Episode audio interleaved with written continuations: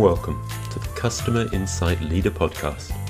Data, analytics, big data, data science, machine learning, customer insight, behavioral science, blockchain, data ops, data engineering, agile working. Phew, too many terms, too many things to think about. Do you, as a leader, need somewhere to turn? To hear what other leaders are doing? To hear what really makes a difference in your business? Welcome. The Customer Insight Leader podcast is here for you. Each episode we'll be interviewing a different leader in the fields of customer insight, data, and analytics to hear what they really do, what really makes a difference. So settle down, get that cup of coffee, and enjoy the Customer Insight Leader podcast.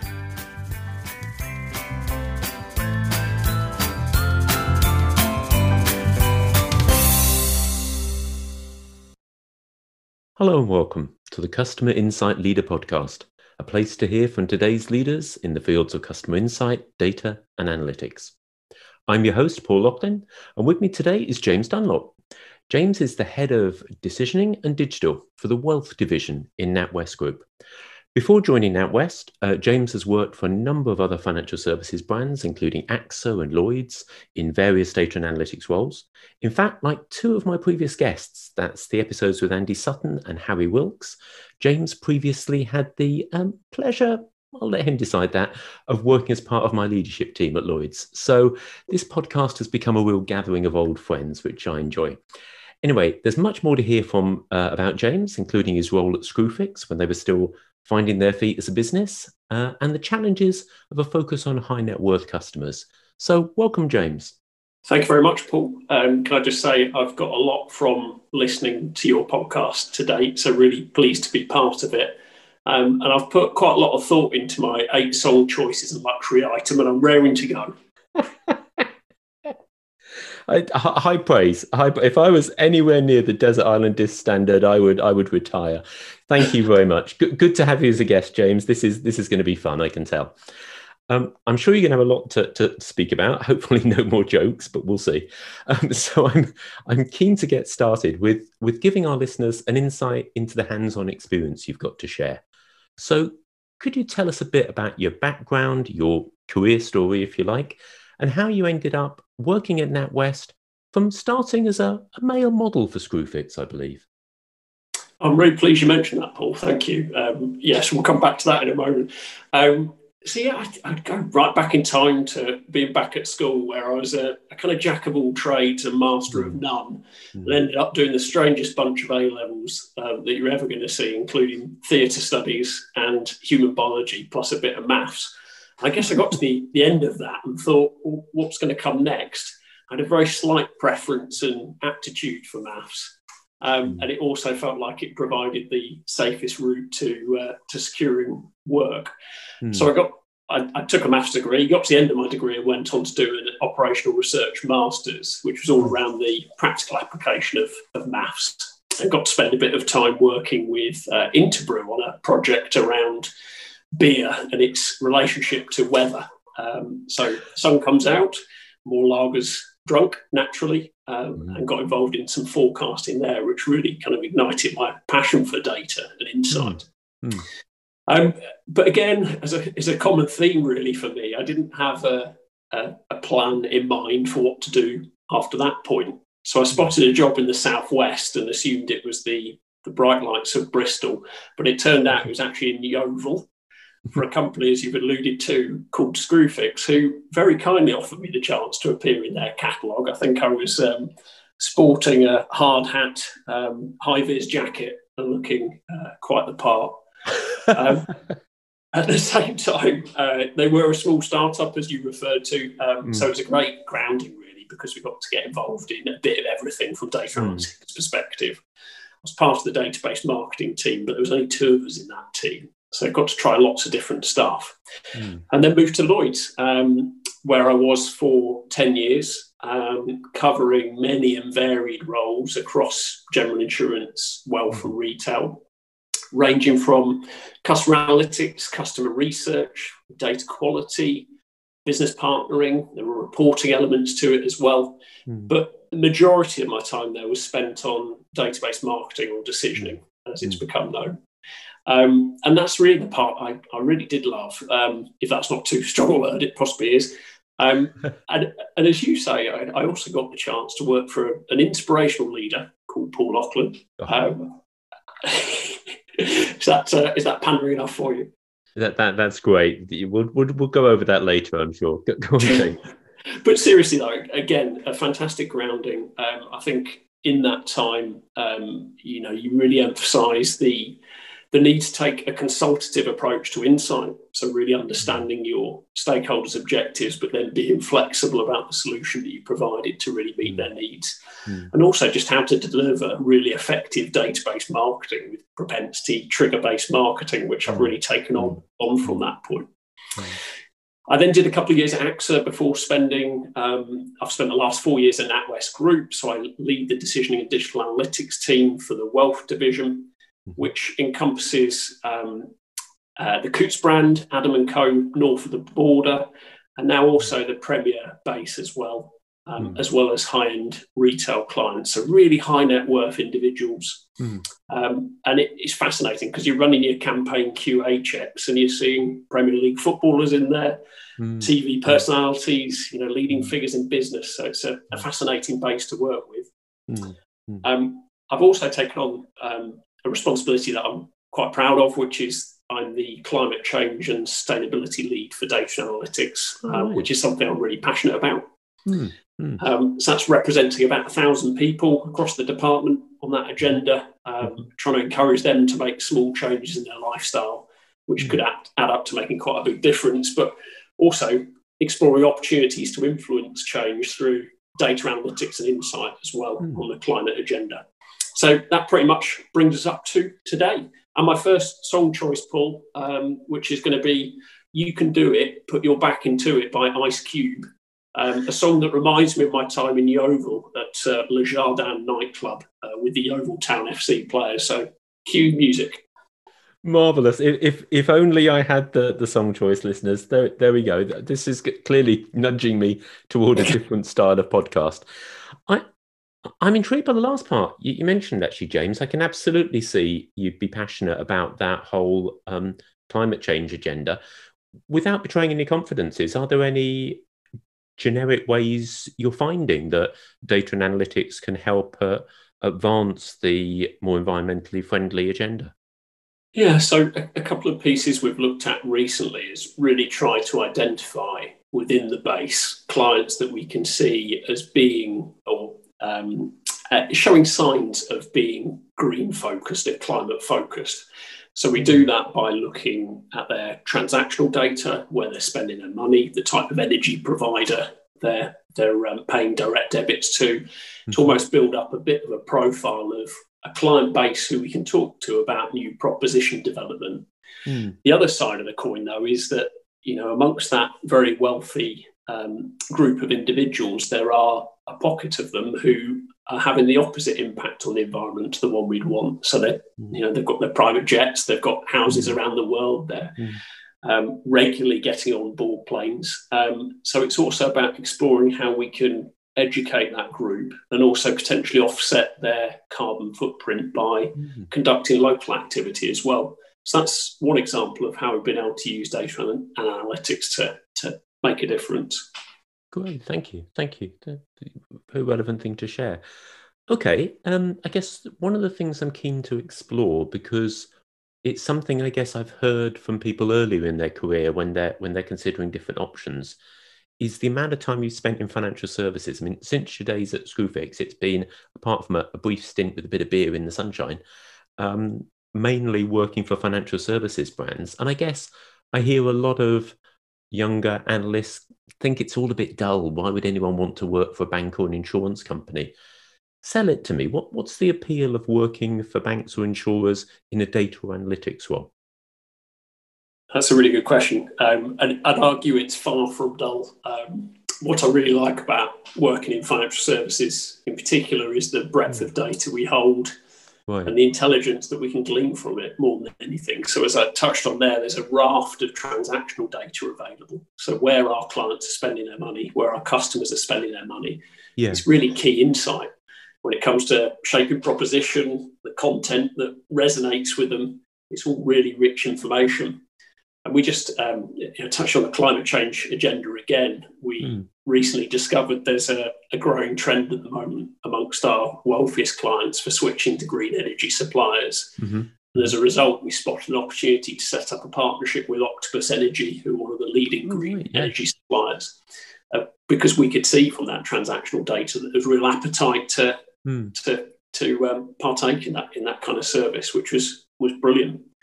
Um, I, I, think the other thing is the range of activity that we get involved in when it comes to the, sort of campaign agenda, the decisioning agenda.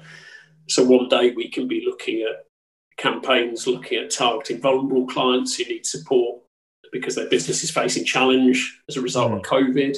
Mm. Next, we're running an event with Sir David Attenborough to encourage influential individuals to support the climate change agenda, which was a fantastic event that was run in the Strand.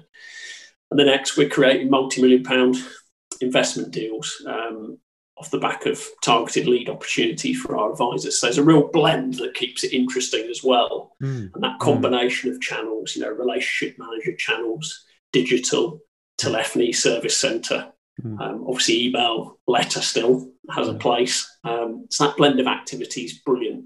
And I think the final thing I'd say is there's been a fundamental shift in the way that, certainly my experience, in the way that financial services perceives its role in society. So mm. um, within NatWest Group, you'll hear Alison Rose talk a lot about moving to a purpose-led approach, and, and that's mm. certainly not just lip service. Mm. So we're taking steps to support the most vulnerable in society.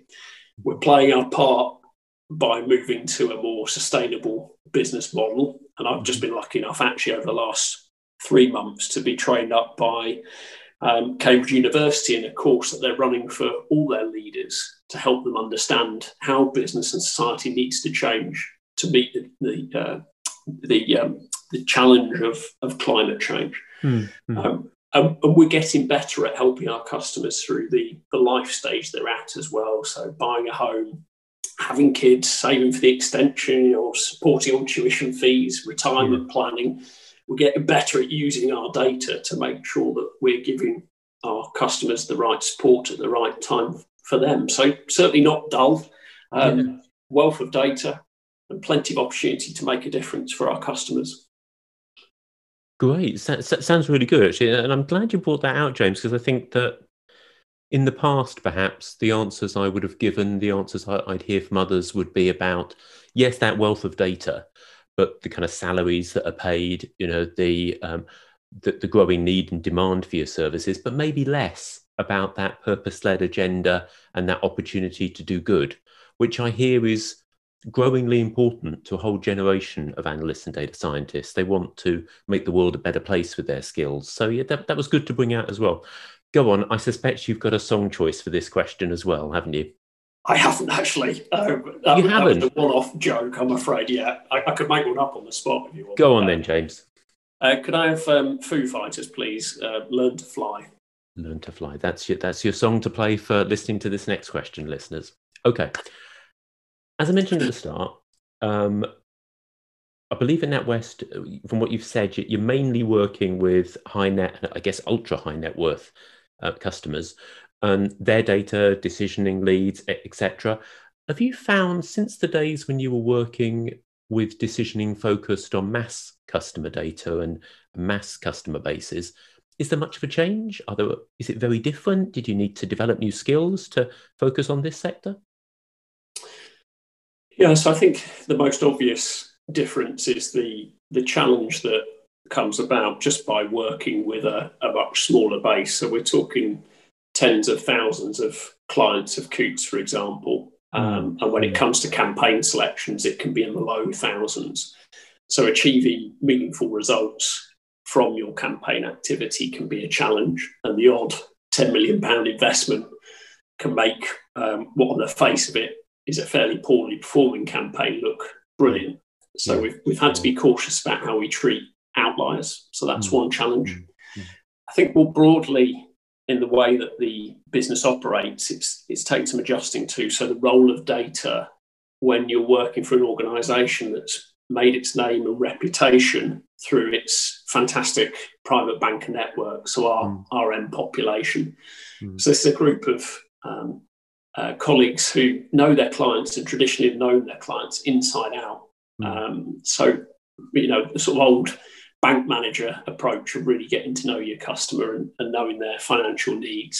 Mm. But over the years, like um, many businesses, um, Coutts has reduced the number of uh, frontline staff to reduce costs. We explore other channels like digital. Mm-hmm. Um, so the role of data for a group of individuals who've been used to knowing um, uh, their customer inside out, the, the role of data changes as the right. number of those people reduces, if that makes sense.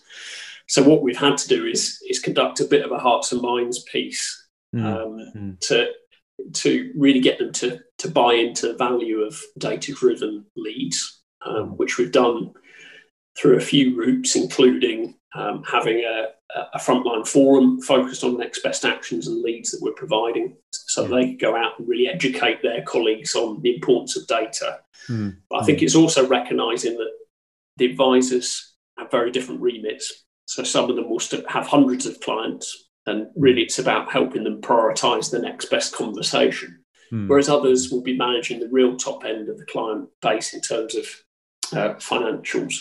Um, and for them, it's more around exploring opportunities to add intelligence that they would be un- unaware of otherwise. Yeah. So it's yeah. things like online journey activity, for example, that they just couldn't be privy to.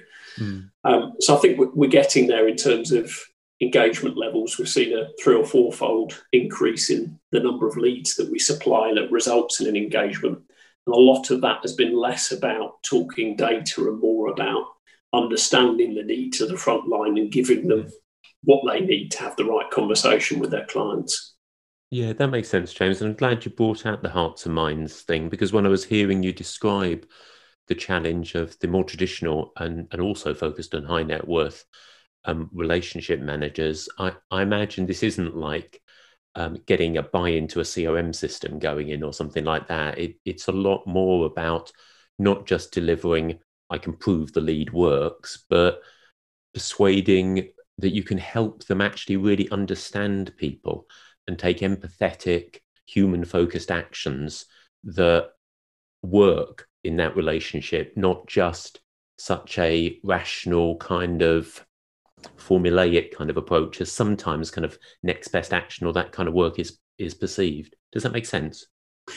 Yes, it absolutely does. And I think balancing your service focused messaging alongside the more mm. promotional element has been key to the success mm. as well. That's played a, a, big part in it and has been important.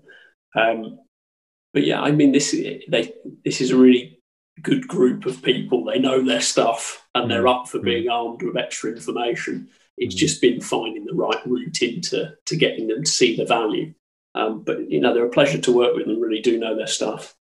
Good, good, good. I imagine it's still a measurement challenge. Though. I mean, I can think back to people in the past I work with who, really know their stuff, but you can get into things like sponsorship and events and and all sorts of hard to measure activity that it's it's difficult to prove the incremental value you've added by data led actions or campaigns or messaging. Is it something you've you've learned to kind of master in terms of how you measure this uh, slightly grayer area of relationship management? Yeah, and, and, to be honest with you, I don't think we've necessarily cracked it yet. But mm. one of the approaches we've taken now is that um, we use Pega, which is a decisioning engine, which mm-hmm. sits at the heart of our channel. So the campaigns that we initiate, the next best actions that go to the front line, mm. the digital content we present that's tailored and personalised to the customer mm. originates through the Pega decisioning engine. And one of the things we've done in terms of measurement is to hold back a, a fallow group of clients who are held back consistently across all activity we do so that we can see the cumulative effect of a number of campaigns rather than particularly focusing in on campaigns in isolation. There is an element of that, but we recognize that the variation of performance could be down to random chance rather mm. than mm. the, the effectiveness of the campaign. So, yeah, that fallow group approach has, has helped us. Great, that makes good sense. And yeah, it's uh, too often neglected, I find, with organizations who are keen not to miss volume. They'll maybe have the campaign by campaign control groups, but but very uh, reticent about a fallow group or a fallow group that's refreshed. It, glad to hear that. And another theme that you've, you've highlighted yourself, James, is is this being drawn to what I still think of as database marketing, but I, I recognise all the kids call it decisioning these days. What do you enjoy about that type of work rather than the, the behavioral analytics, the data science that a lot of people have got drawn into? What's so good about decisioning as a route to take?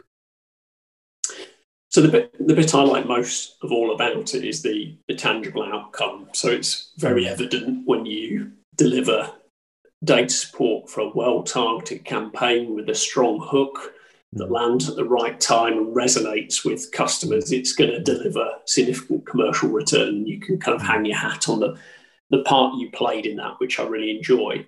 Hmm. I also think it's an area, though, where if you get it right, it requires a really good blend of skills. So we've got people in the team at the moment who specialize in shaping the targeting of the campaign activity. It could hmm. be propensity modeling, it could be timely trigger development We've got a group of people who are focused on deployment uh, through Pega mainly, but also directly through other email solutions. Yeah. And then the measurement part at the end that we've just talked about. So being really clear, not just on the, the headline figures of mm. campaign performance, but also the underlying view of which customers it particularly resonated with, where in the, right. the funnel, the sales funnel are we seeing customers drop out. And uh, you know, personally, leading a team that has a blend of disciplines across that is is really enjoyable and something I, I, I get a kick out of because each of those um, areas of expertise will attract different sorts of people with different skill sets, and it's it's great fun seeing that all come together and for yeah. people to work really effectively across all of those disciplines to produce a really good outcome for the customer and the business. Yes, you know, I can absolutely see that. It's one of, one of the elements I loved in my role was was that leadership across a diverse skill set of people and the the ways that they can collaborate and contribute to a a much richer delivery to the business in terms of what all those people could produce playing to their own skills right I, I, I guess the challenge of that sometimes can be that they can be quite different groups of people who don't necessarily appreciate one another's different personality types and skill sets now obviously can't tell ask you to tell tales out of school, so to speak, but have you chosen to focus as a leader on helping them appreciate and understand the work that they do in very different teams? Yeah, so I'd, I'd answer that question um, with, with a slightly different spin on it to okay. the uh, technical differences. But I hmm. think one thing we have really concentrated on as a team is um, almost understanding people's preferences for the way they operate, um, mm. which can be linked to the type of discipline, in my experience, that they go into. Mm. Um, and it's it's kind of getting people to first of all understand their own preferences, and secondly to understand that the way they see the world isn't always consistent with how others see it, which seems mm. like a very obvious thing to say, but it's hmm. remarkable how often people will tell you that the way they they see things is is the only way. Yeah, um, but we ran we ran an exercise. Um, it was a spotlight profiling tool recently, which is really helpful um, hmm. in helping us understand our behavioural preferences as a team, hmm. to understand how as a team we were light in some areas. So as a team we weren't especially optimistic as a group, mm-hmm, mm-hmm, but we were extremely logical. Um, mm-hmm mm-hmm. prudent in terms of our outlook, in terms of risk management, and so on. Mm-hmm. And um, uh, you know, as a team, we had a profile, but within that, we had individuals with very different profiles, and it was remarkable um, during that exercise. Um, that uh, people quite often talk about other people in the team who they got on with really well, and more often than not, their behavioural outlook, their approach to work was very consistent in the, the survey that they'd, they'd run, and, mm. and vice versa as well. Mm. So um, we rather than doing that as a one-off exercise, we have followed up with team exercises. We've had consultants in just talk talk us through how we approach that and get the best out of each other. Mm. But critically, to to all be in a position to flex towards other people's preferences and ways of working, and that's been really valuable.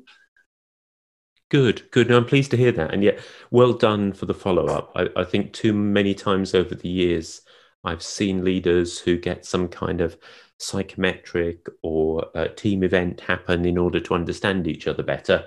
And then somehow it's allowed to kind of wither on the vine and it's not followed up. And it is in the learning to work in a different way and continue to keep that understanding of difference but the ability to collaborate that's where the real work happens in putting it into practice. So keeping it alive is key james. Well done. Um keen to also explore a bit about what might be other challenges for leaders like you. I, i'm remembering that already on the podcast we've had Firas who spoke about his experience at Aberdeen Standard Life. To some extent some of what Harry Wilkes is doing at RELX we've had a number of people who've come more from the decisioning kind of side. From your perspective what do you think are the the biggest challenges for decisioning leaders like you today? Yes i think i'll answer, answer that question in terms of um, kind of broader contact strategy that we're building. So I, okay. I think um, one, of, one of the biggest challenges is, is simply that our customers are now doing more online than they've ever done before. Mm, uh, mm, I think mm. that's been accelerated through COVID. Sure. And on one hand, it creates a huge amount of opportunity in terms of the wealth of data that we get in and, and how we can utilize that for decisioning purposes. But yeah um, I think for a business that's traditionally been um, built, uh, used targeting based predominantly on an offline view of its customers, mm. Mm. We're, we're, finding increasingly that it can become very quickly out of date that view mm. when you're not hmm. effectively joining it up with with the online journeys that your your customers are taking. So, yeah. for example, we, we might know that a customer is high propensity for a mortgage, they're top decile for a, for a mortgage conversation. Mm-hmm actually, if they've just dropped out of an online investment sales journey, we need to be in a position to to pivot and make sure we're mm. talking to them about the the things that re- will resonate most for them based on their, their most recent activity. Yeah. So I think part of that is getting the technology in good shape. So making mm. sure you're getting you know a real time or near real time online data feed to tap mm. into. So you've got a really up to date view of your customers. Sure. But then it's it's the processing of that data and making it usable and um, for the front line or for your email campaign activity. Mm. Um, so at, at, the moment, we're exploring passing that information back through Pega and then hmm. outwards to the, the channels that are most appropriate. So I think I think we're getting there, but um, I certainly think that that is a, a challenge that we we perhaps didn't face into to the same extent five or ten years ago. Yeah. I think I think the other element which is connected to that is also about consistency in messaging. So mm. whereas in the past, um, you know, customers may have had direct touch points through your call center and then the occasional email. Now clearly they're coming to online banking every day. They're visiting your public website. They're talking to their advisor. They're phoning uh, Coutts 24 service center to make a payment. Yeah. Um, they're receiving your emails and getting that consistency of messaging and reinforcing mm. messaging across channel, you know, be it service led or be it mm. promotional mm. opportunity, is really important. And the governance around that's really important as well. Mm. So, with all these mm. messages and all these points of contact, how do you make sure you're not flooding your customers with too much information yeah. and making yeah. sure it's not contradictory? So yeah, I think in summary that the sort of online boom, um, which mm. obviously isn't a recent thing, but has been accelerated by COVID, is mm.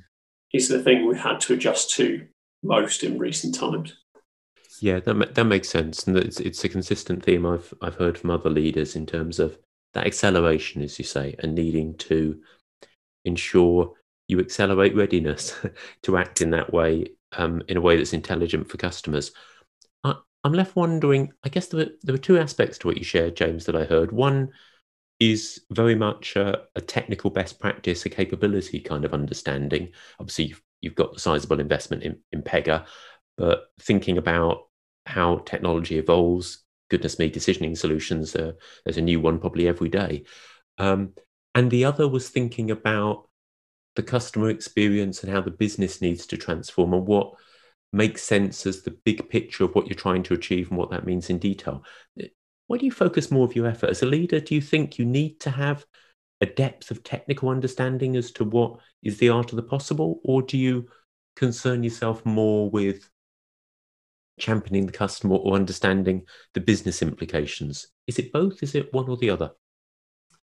Yeah, I think it has to be a blend of both. And I see the, mm. the former around technologies being the, the kind of foundational um, layers to to achieve a, a, really effective customer communication program. Mm. You mm. can't you can't do that without having the right building blocks, without having the right data flow, without having the right recency of data and making sure you've got the most up to date view, and then a conduit to, to getting out to the right channels to contact mm. the right mm. customer at the right time, fundamentally.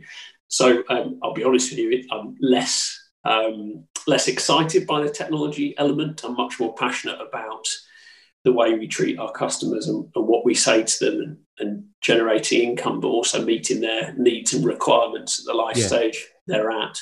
But um, you know, the technology is a, a, necessary evil in in achieving that. Yeah, that, that, that makes sense, and I, and I hear that. And, and, knowing you, James, as I do, I'm not at all surprised to to hear where your passion lies. Given the importance of the first part and kind of what I alluded to in terms of how much this world has moved on. You know, we can think of the almost seismic changes of the increased role of of email and digital solutions, the increased viability of having cloud-based solutions for how you implement some of this, the increased complexity of multiple channels to try and coordinate the whole orchestration kind of piece. How do you keep up to date with what's, I guess, not just potential suppliers, but best thinking of technically how to tackle these kind of problems these days? Is it is it something that you have certain sources you go to, or how do you keep yourself sufficiently up to date that you feel technically informed? Yeah, so one of the avenues um, I started to explore a couple of years ago in this regard was to start to grow my external network. Hmm. Um, mm with with like-minded individuals um, working in, in, in similar areas, similar disciplines, and also financial services as well. And one route I found beneficial to doing that was that I picked up with our Pega relationship manager, who put me in touch with his financial services lead in America, yeah. which then opened up um, a route to talking to people in non-competing businesses who were facing into very similar challenges and were potentially you know a few years further down the line in terms of the decisioning capability that they've built. And I found um, that kind of peer-to-peer idea sharing in a mm. in a safe environment, a non-competing mm. environment, has been has been beneficial. That makes good sense. I'm glad you raised that because I've known a few of my mentoring clients who've also mentioned this benefit of focusing on building your external network, not not just as everybody tends to think in terms of profile and my next step on the career ladder, but in order to have this source of best practice, other ideas, challenge to keep you evolving and growing. I, I can see that makes good sense, particularly internationally, as you, as you mentioned. As a leader, then, thinking broadly, because you've ranged, raised a number of things the, the technical, the business, the people management kind of aspects. What skills are you still actively developing? Because I know you're a person who's committed to, to growing and developing. What skills are you working on as a leader, James? Yeah, so I think um, one area of focus that is is always high on the agenda is is around creating a strategy that the the business can buy into, so that mm. Exco leaders are, uh, see the benefit of to, to, in support of their priorities and are prepared sure. to to invest in your your data vision, your decisioning vision. Mm. And I hmm. think over the years, it's been a case of um, it's been iterating the approach. In the past, we'd have talked a lot about the power of the technology that we're implementing. So, you know, we could talk about self-learn capability and hope hope to get them excited. Um, uh, we, we, could talk about the technicalities of the targeting we're doing, but actually, that's not always what they want to hear or what they're interested in. No. Often it's um, you have far more success, in my experience, if you position what you're building in terms of their key priorities, which probably goes without saying, but has been a learning curve for me over the last five years or so. Mm. I think what you also see is that depending on the individual exco member, what they're looking for um, even with that framing, can be quite different. So you may have one leader who will really want to drill into the financials in great depth and understand how you're supporting their commercial targets, whereas others will be much more interested in the broader customer experience. I think part of that comes with um, experience with that individual and getting to know them. Um, but I think it is also being ready to be flexible in the way that you pitch this stuff. And, yeah. and quite often doing a few pre runs before you turn up in front of uh, the whole gang in the boardroom and picking off individuals to make sure they're, yeah. they're on board before you get to that point. And as I talked about earlier, I think flexing your preference style is important as well. Mm. So um, mm. I've been working on pitching in a much more optimistic way than would naturally right. come to me, which I think yeah. has helped. So selling a vision, it's important that you um, you kind of uh, really really to sell the benefits and get, and kind of relay your excitement about what yes. you're yes, much indeed. more likely to, to bring people with you. Uh, mm. Uh, so that flexing flexing of style, both in terms of individual style, but also mm. when you're talking to individual members and understanding what they want from from you and your vision.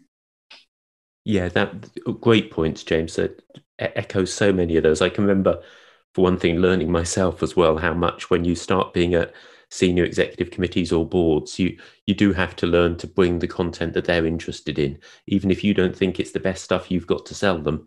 Uh, getting relevance, reaching the stage of trusted advisor because you can help them with what's on their mind is is absolutely the way to start. I'm interested in your point, and it's a good one that even then there'll be different personality types, different areas of interest. I guess one thing I've seen work very effectively for some people, but feel really overkill for others, is is not just to have one version of your deck. Is kind of almost to have a a summary version of your presentation that's nice and succinct and punchy and passionately communicated to to get across quickly overall. But but in those individual like one to present the information quite a different way, almost to different people, because you've got the finance director type view of the world, that maybe the marketeer, the one who really cares about customer experience, the, the cost control person, the growth and innovation person, etc. Is that something you've seen work for you? That it is maybe about not just one version of your presentation, but things more tailored to that stakeholder? Yes, I, I totally uh, totally echo those comments, and, and that has been my experience. I, will give you one example of uh, hmm. one Exco member we're working with at the moment who refuses point blank to engage with PowerPoint presentations, and would much sooner you turned up with a, a live example of what your stuff's going to deliver. It's hmm. almost like seeing the digital content in the meeting mm. pop up mm. when we click on something in the email, for example, is a good way of bringing it to life. So yeah, I completely uh, completely see see what you're saying. Certainly reflects my experience. Good, good. Always, always nice to be validated. Okay. Um, another thing that I always ask guests on this podcast is to think of casting their mind back or think about people in their team who may be a bit earlier in their career. And it's because we've got a mixed audience on this podcast. Some will be leaders in positions like you, James. Some may be much earlier in their career, still not quite sure which way they want to go. For those who may have listened to a few of these episodes and thought, actually, I'm persuaded by James, decisioning sounds like quite a good route to go down, what skills and knowledge would you encourage them to be thinking about developing in order to be able to take your kind of route in future? Yeah, so um, one of the things that I've found has really benefited me, even though predominantly I've been focused on the decisioning uh, science area, is that actually getting a grounding across a number of analytical disciplines can give you a really good sense of all the important moving parts that you need to have in place um, yeah. to deliver really effectively on the decisioning agenda. So, you know, data engineering, data science, mm-hmm. customer research analytics, business partner, as I talked about before. Mm. And I think, you know, just on that last point around business partnering, um, I, I, can't overemphasize the importance of getting out to the business in, in a couple of ways, really. One, making sure you're going out and talking to your stakeholders with, with no fixed agenda other than to understand what's important to them and then start to design uh, data solutions for them and analytical solutions for them. Mm-hmm. Mm-hmm. You know, as we talked about earlier, land some quick wins with them to earn the right to try something new and give them more of what they need rather than what they've asked for. Because invariably, to begin with, they'll ask you something that probably isn't as useful as something else you could give them. Yeah. But without um, without giving them a bit of what they need, um, they're probably not going to be as receptive to trying new things. So I think that's that's really important as well. Mm. Um, you know, software is changing all the time, so that's that's a difficult area to cover. You know, R Python is now um, flavor of the month. Will it be? You know, a few years down the line, we'll have mm. to see. Um, mm. In a way, uh, when I'm recruiting, I'm much less interested in the software experience that people have got. I'm much more interested in their ability to turn data into insight, draw conclusions, and change the way the business operates as a result. I'm pretty sure that if you're good at SAS, you'll get R and Python and vice versa. That can be trained. Yeah. Um, but having that ability to really glean insight from data mm. and drill down, take those train of thought paths um, through to the right conclusion, mm. giving the business some insight that they wouldn't otherwise have, that they can mm. change things off the back of is is more fundamental, I think.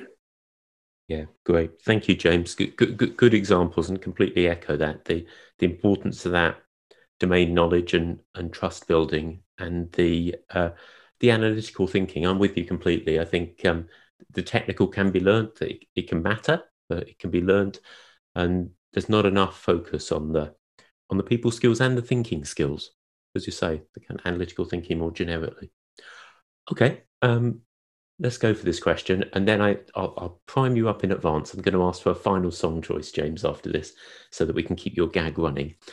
Um, can you give me an example of something you've changed your mind on in the last few years? And I I ask this question of every leader because I want to bring to life for the listeners even people who've had quite so, some success in their career, they're not the finished article. You know, there's a there's a continuing willingness to learn and change. So, what have you changed your mind about, James? Yeah, so it, in some respects, this point seems blindingly obvious and very simple, but it's one that's kind of passed me by for a, probably a couple of decades, really, of working okay. with data analytics. So it's, it's thinking that you know everything about your customer through the data that you see and mm. spending all your time optimizing and building propensity models mm. when actually, if you just ask them in the first place what they're interested in, you probably could have cut out a lot of that. So, mm. you know, have we have we asked them what communications they're interested in receiving from us, mm. um, and which are going to go straight into the deleted file in their inbox? Mm. Um, I think can make a huge difference. You know, which products and services do they want to hear from us about, and which do they really mm-hmm. not? Mm-hmm. And then feeding that back into the decisioning engines alongside things like propensity and triggers, but getting that blend of um, customer given information with our own internal view of what we think the customer's got. And that can be really important and yeah. blended well together can be really effective than taking either in isolation. And you know, it could be a quick online survey we're talking about here. It doesn't have to be war and peace. It doesn't have to be a full blown uh, research study. It could be simply um, an agent in a call center asking the right questions or a quick online survey, as I say. So again, it's something that uh, kind of passed me by really, but um, we're starting to address now in the way that we we collect information from our customers, and I think it could make a big difference. Great stuff. Glad to hear it. And and hurrah for research, even though I hear that it's not always a, a full research study, but uh, it matters too. So it makes good sense, James. Thanks for that. Okay, final song choice, James. What's the what's the one you leave listeners with to uh, sum you up? Well, I, I think it's uh, appropriate to choose Bohemian Rhapsody by Queen uh, for no other reason than I tried to play it to my daughter uh, last night, show her what great song it was, how it had multiple parts to it, amazing instrumental. Um, and she thought it was rubbish, and she made me turn it off after about one minute. Which, uh, if you know anything about Bohemian Rhapsody, is only about twenty percent of the way into the song, I think. So yeah, at least if you play it for me now, Paul, I'll get to hear it in its entirety. Marvelous, marvelous, marvelous. I'll, I'll think about it. Okay, th- that's great. Th- thanks for that, James, and many thanks for your time today. It's, as I expected, been a pleasure to chat with you. Great. Thanks, Paul. Really good to talk to you too. Great. And thank you, everyone, for listening. I hope you found that helpful, uh, perhaps amusing. and continue to listen to the Customer Insight Leader podcast. Before then, thanks everyone for your time. Have a good week. And however locked down you still are at the moment, stay safe, keep well, and bye for now.